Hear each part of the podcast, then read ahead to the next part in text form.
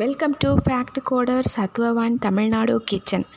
இப்போ நம்ம பார்க்க போகிறது பாசிப்பருப்பு மாலாடு எப்படி பண்ணுறதுன்னு பார்க்கலாம். ரொம்ப ஈஸி. இது வந்து கிருஷ்ணாஷ்டமி அன்னைக்கு, அதாவது கோகுலாஷ்டமி, கிருஷ்ணாஷ்டமி, கிருஷ்ண ஜெயந்தின்னு நம்ம சொல்கிறோம் இல்லையா, அன்னைக்கு வந்து இது மகா நைவேத்தியமாக இதை தயாரிப்போம். இதை நம்ம அது எப்படி செய்கிறதுன்னு பார்க்கலாம். இதுக்கு வந்து ரொம்ப முக்கியமானது வந்து பாசிப்பருப்பு. ஒரு கப்பு பாசிப்பருப்பு எடுத்துட்டிங்கன்னா ஒரு கப்பு சுகர் எடுத்துக்கோங்க. அப்புறம் ஏலக்காய் ஒரு 3-4 அது பவுட்ரு பண்ணி வச்சுக்கோங்க. இது பொடி பண்ணுறது எப்படின்னா, சர்க்கரையோடு சேர்த்து, சர்க்கரை பொடி பண்ணும்போது அதையும் சேர்த்து பொடி பண்ணிவிடுங்க. நீங்கள் ஒரு கப்பு பாசிப்பருப்புக்கு 1 கப்பு சர்க்கரை, ஒரு 4 ஏலக்காயை சர்க்கரையோடு சேர்த்து வச்சுடுங்க. அப்புறம் நெய் வந்து இந்த ஒரு அரை கப்பு நெய் நல்லா கொஞ்சம் உருக்கி வச்சுக்கோங்க. ஏன்னா அதை போட்டு கிளறி தான் நம்ம பிடிக்க போகிறோம். இப்போ பால் கொஞ்சம் சேர்த்து உருட்டுனா அது என்ன ஆகும்னா, ஒரு நாள்லையே யூஸ் பண்ணிடணும். பால் சேர்த்துட்டா அடுத்த நாள் வச்சு யூஸ் பண்ண முடியாது, கெட்டு போயிடும். ஸ்டமக்கும் அப்செட்டாக ஃப்ரிட்ஜில் வச்சு யூஸ் பண்ணி அதெல்லாம் வேண்டாம், அந்த ரிஸ்க் எடுக்க வேண்டாம். அதனால் நெய்யிலேயே வச்சு பிடிச்சிட்டா கூட கண்டிப்பாக ஒரு 1 வீக் வந்துடும். இல்லை ஒரு 2-3 டேஸாவது நம்ம வச்சுக்கலாம், வரவங்களுக்கும் கொடுத்துக்கரலாம். இது பார்க்கலாம் எப்படி பண்ணுறது அப்படின்ட்டு.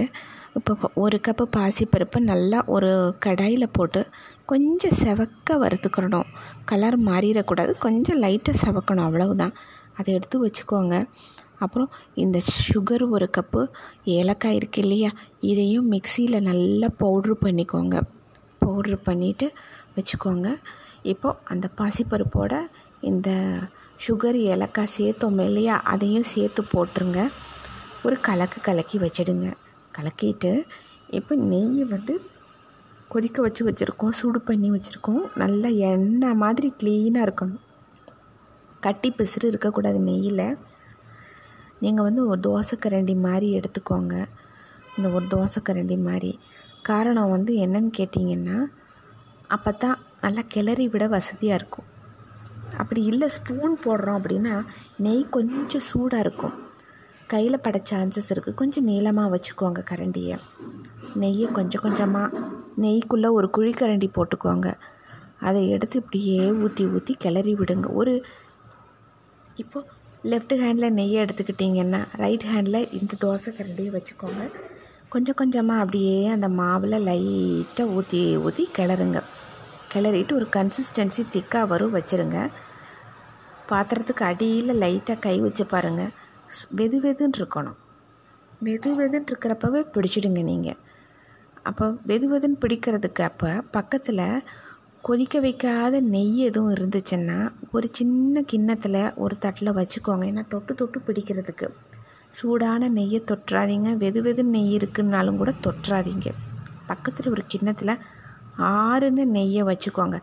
அதை தொட்டு கொஞ்சம் இப்போ ஒரு கிளறி விட்டுருங்க கையில்.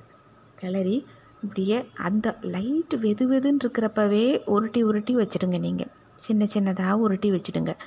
ஒரு தட்டில் அப்படியே பரப்பி வச்சுடுங்க. இது ஒரு 1 ஹவரில் நல்லா செட் ஆகிடும் திக்காக. அதுக்கப்புறம் சாப்பிட்றதுக்கு நல்லாயிருக்கும். குழந்தைங்களுக்கு ரொம்ப விரும்பி சாப்பிடுவாங்க. எப்பயுமே ஒரு பிரசாதம், ஒரு நைவேத்தியம் நம்ம செஞ்சோம்னா ஃபஸ்ட்டு அது தனியாக பகவானுக்கு நைவேத்தியம் வைக்கிறதுக்காக ஒரு கேரியர் வச்சுருப்பாங்க வீட்டில். ஒரு பெரிய நம்ம இடுப்பு சைஸ்க்கு ஒரு கேரியர் இருக்கும். இல்லை நீங்கள் வந்து எப்படி எங்கே இருக்கீங்க அதுக்கு தகுந்த மாதிரி ஒரு பாத்திரம், ஏதாவது ஒரு பாக்ஸோ ஏதோ ஒன்று செட் பண்ணிக்கோங்க. அதில் வந்து தனியாக பகவானுக்கு நைவேத்தியம் பண்ணுறதுக்கு ஒரு 5 அப்படி தனியாக எடுத்துக்கோங்க. எப்பயுமே நைவேத்தியம் நம்ம வைக்கிறோம், ஒரு லட்டு, லாடு, முறுக்கு, சீடை எதுவும் வைக்கிறோன்னா அது வந்து சிங்கிள் டிஜிட்டில் தான் இருக்கணும்.